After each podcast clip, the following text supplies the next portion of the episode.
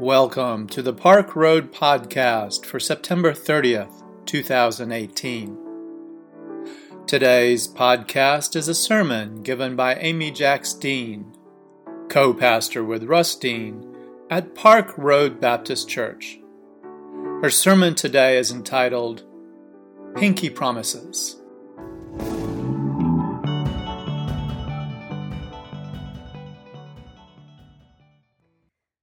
This past Tuesday, packed tightly in a van, speeding through the very crowded streets of Tijuana, Mexico, I realized that I was on my last day of a nine day immigration immersion experience, and that I was preaching today, and that I had no idea what the word in for today was in our series on the makings of a good life, and I had no idea the scripture passage that I was going to be facing.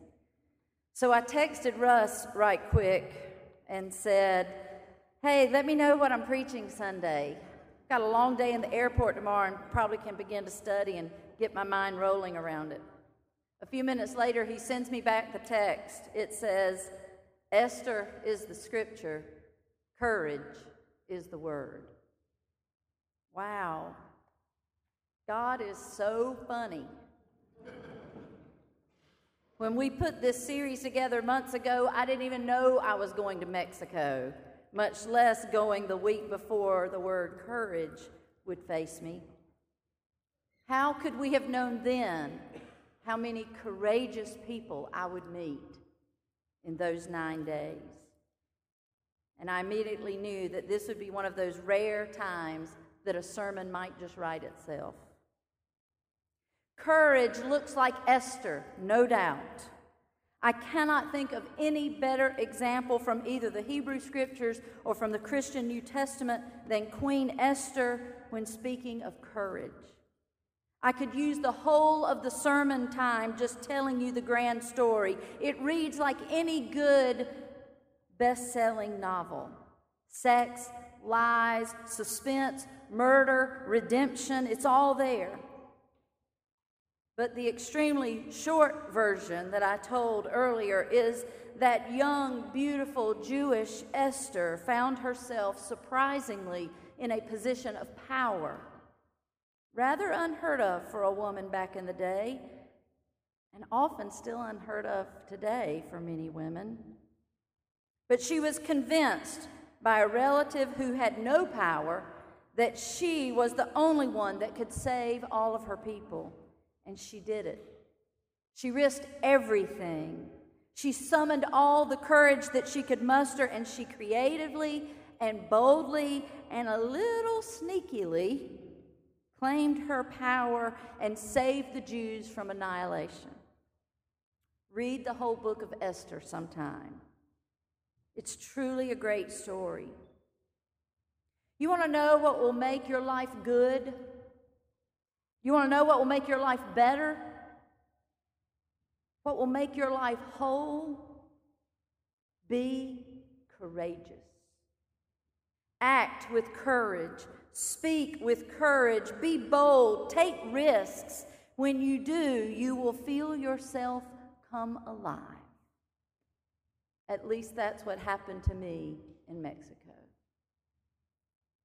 I thought it took courage to just go on the trip. I was stepping out of my comfort zone and into a world fraught with discord and disagreement and dissent. And I'm not talking about just the discomfort of modest accommodations and a language barrier. I'm talking about politics. Is there anything in our country more fraught with chaos and negativity than the issues surrounding immigration? So I thought simply taking this trip took courage on my part. Someone did tell me to be careful. There's no more dangerous place in the world right now for a woman than a, the Mexican border. That's what he said. Well, I wasn't really thinking I was signing up for that kind of courage when I said I would go. But if I'm putting my very life on the line to just show up at the border in Mexico, I'm going to need to really scrounge around for a little more courage. By the way, that person's comment is laughable. I never once felt in danger. Never once. I'm sure there are moments of danger that lurk at the border because they lurk in my neighborhood and yours.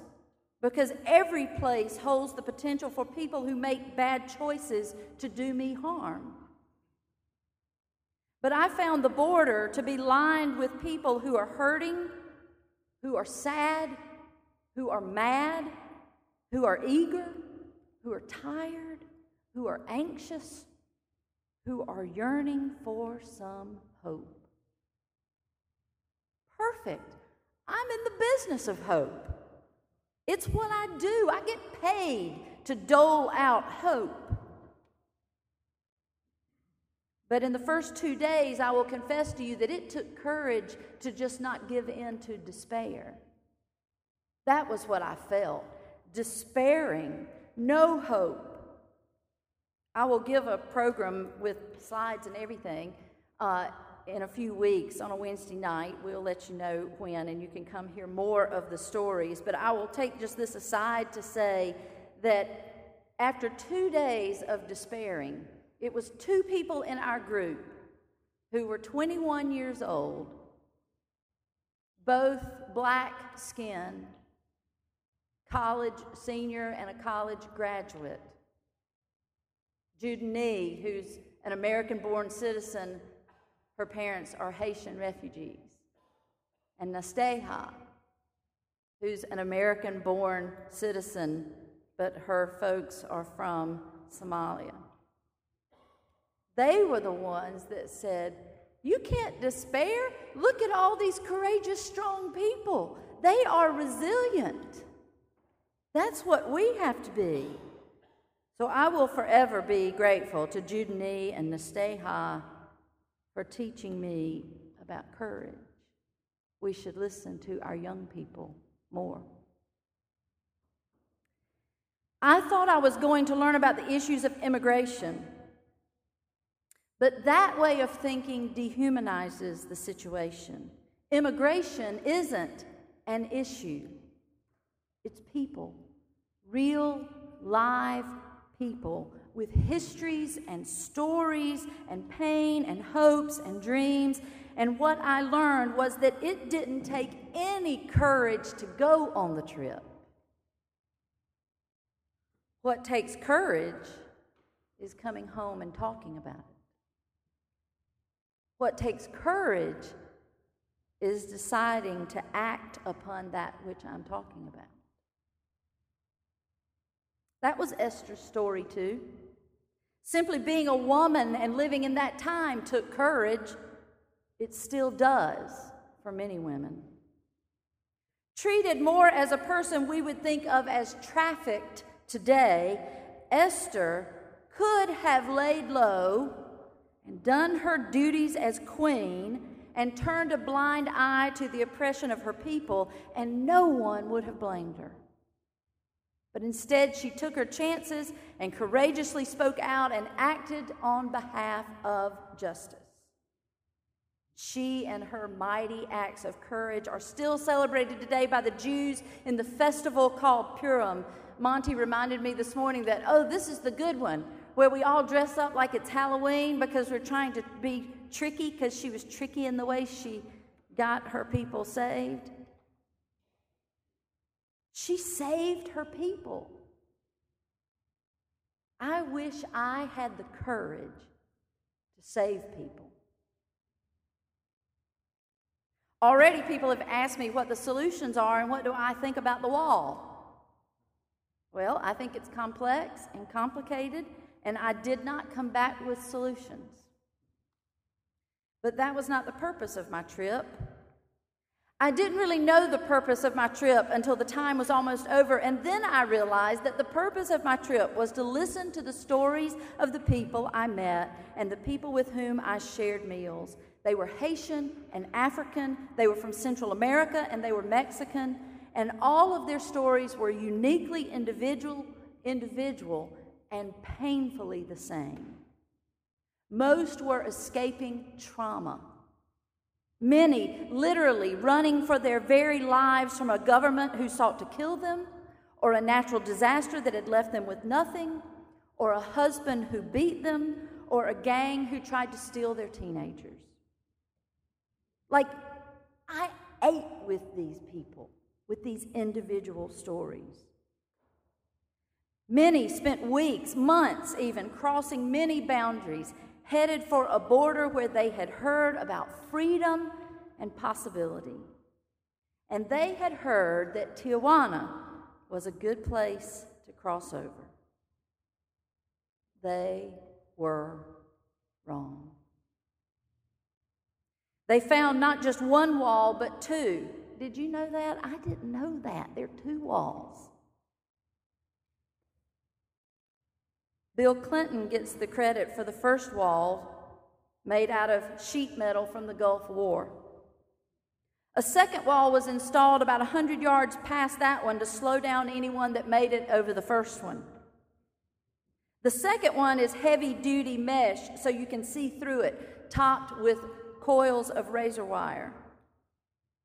The, but the Clinton wall is currently being replaced by the Obama wall, which is higher and more sturdy and made in a way that you can see through it because apparently that makes us safer. We did see the Trump prototypes for the new wall, higher still. They're all solid, so you can't see through them, which kind of defeats the purpose of the Obama wall that is literally right this very second being installed to replace the Clinton wall, which is just one example of a lot of things that don't make sense. There's a solid wall, and now we're putting up a wall that you can see through it, and the big prototypes are all solid. So we hadn't even finished putting up Obama's wall, and we've got, you see the complexity of this? The wall in every administration gets so much attention. I am convinced the wall is not a solution. Conversations about immigration that focus on a wall are for re election purposes. They were for Bill Clinton, they were for Barack Obama, I believe they are for Donald Trump. This is bipartisan chaos and evil. Bipartisan. I learned do not get distracted by those kinds of conversations. These conversations around the wall dehumanize. The church needs to be having conversations about people, real live, really hurting people. So don't ask me what I think about the wall. I don't care about the wall. I care about the people on both sides of the wall. Do I tell you about the courage of the Haitian migrants who are sheltering in churches trying to decide if they can make a home in Tijuana to send money back to their families? Or do they hold out hope for asylum in the U.S.? There's not a ton of hope on display in Tijuana, I will tell you that. Do I tell you about the courage of the Nigerian man who left with his brother, left his aging parents because they were safe because they're old?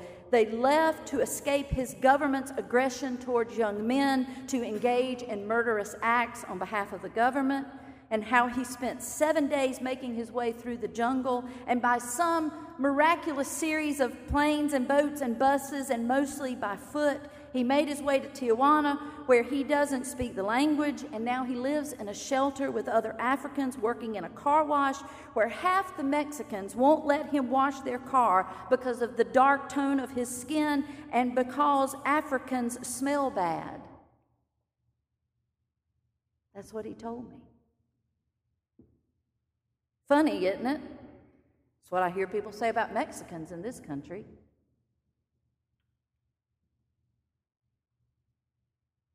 That's what the Nigerian man Bright told me over a Chinese dinner.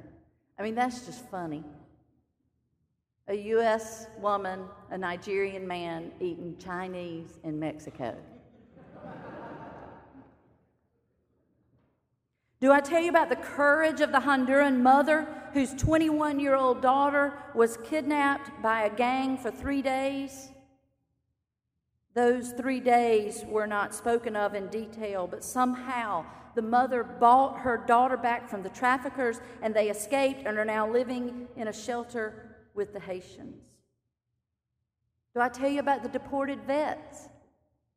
Those who have lived without documents in the U.S. since they were two years old, educated in our public school system, for whom English is their first language, even if it's not their parents' first language, who were recruited by our armed service to serve our country, no, their country, because they call themselves Americans, since it's all they've ever known only to get busted for a drug possession or a DUI, which they were using to recover from the PTSD of Vietnam or the Gulf War. They served their time in jail, where only then it mattered that they were undocumented and they were deported to a country where they knew no one and didn't even speak the language.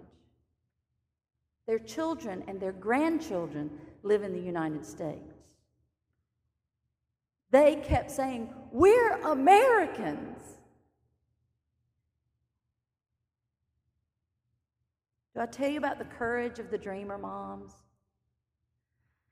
I dare not, because those sto- stories were the hardest for me, and I can't retell their stories without sobbing myself. I did learn that domestic violence is more rampant than any of us would ever imagine, and that the fear that many women live with is paralyzing. And yet they are finding their voices and they're organizing and they're joining with each other to say, We are mothers that have been separated from our children. We are warriors. We are strong. We will not give up. Yes, I will buy one of your pink Dreamer Mom t shirts and wear it on the plane home. When I was going through security in San Diego, the, it says Dreamer Moms on the front, and on the back it says, Have you seen my kids? And I'm going through, and the security guard said, No, I hadn't. I said, Pardon me? He said, No, I haven't. No, you haven't what? I haven't seen your kids. Oh, let me tell you about the Dreamer Moms just 30 minutes that way. They hadn't seen their kids in years. It didn't take courage to go. It takes courage to decide to tell the stories. And it takes courage to find ways to do something to help the people who are hurting. Should our church decide to do something, anything, it will take courage to do it as a church. Helping human beings who are hurting, whether they are documented or not, is the job of the church. It's the job of politicians to talk about walls and policies. Let's let them talk about it because they are excellent at talking about it. All of them. Let's let them talk about it so that we can talk about people I wonder if we should help connect dreamers to some of their deported moms. I wonder if we should help veterans know how to receive permanent status since they fought for our freedom and all. I wonder if we should provide shelter for immigrants who are trying to get started. I wonder if we should become a sanctuary church that provides a safe harbor for those seeking asylum. I wonder if more people should go to the border and see for themselves the complexities of the issue and hear for themselves the story of the wound the stories of the wounded and afraid. Will we have the courage of Esther and see this time as a for such a time as this kind of time when we might save the people from destruction and annihilation. It was St. Augustine who said, Hope has two beautiful daughters. Their names are anger and courage. Anger at the way things are, and courage to see that they do not remain as they are. You see, I didn't have hope at the first of the week because I forgot that hope's beautiful daughters were anger and courage.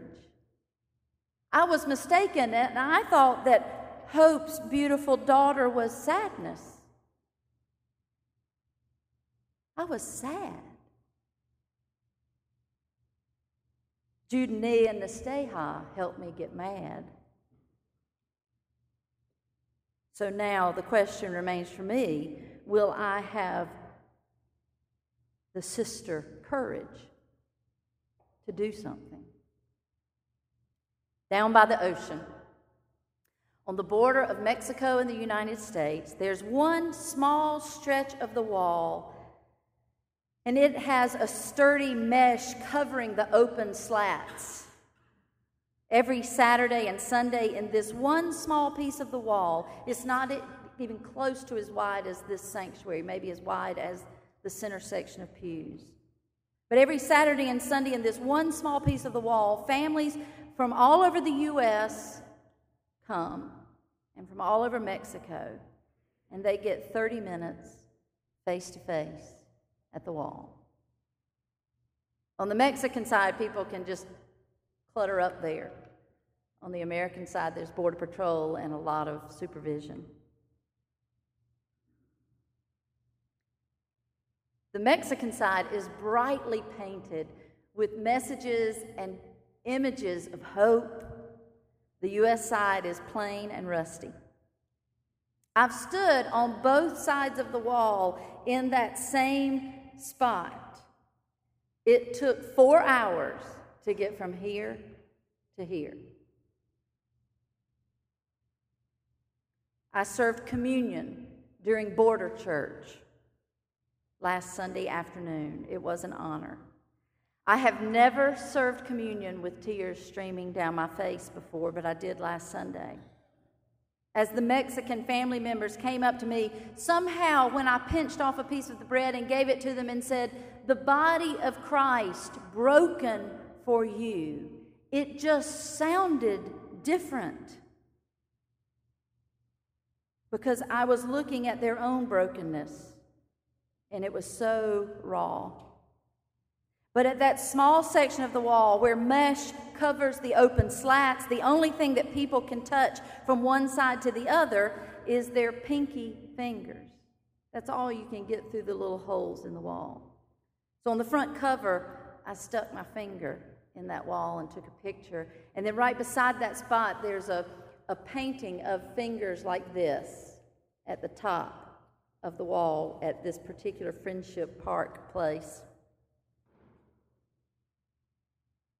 They stand there and they talk face to face, only able to link their pinkies together. It's become a symbolic way to hold hands in Mexico. So often, instead of linking our arms or holding hands in our group circle time, we would simply link our pinkies together in a circle of solidarity with those who are hurting on both sides of the wall. Every time I did it last week, I made a promise to tell their stories and to find ways to do something. It was a pinky promise to myself that I would have the courage to say something and the courage to do something. Name your topic immigration, racism, homophobia, education, homelessness, health care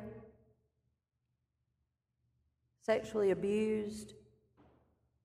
Name any issue. May we all have the courage to pinky promise, to say something and do something. That is the job of the church. May it be so.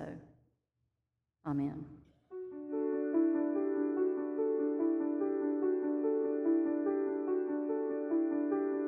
We invite you to learn more about Park Road at parkroadbaptist.org.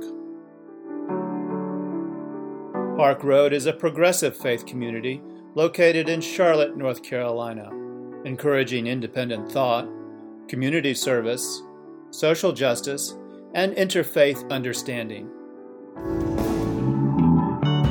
Today's podcast was produced with production help from Hugh Ashcraft, Brian Smith, Bruce White, and Rich Dower.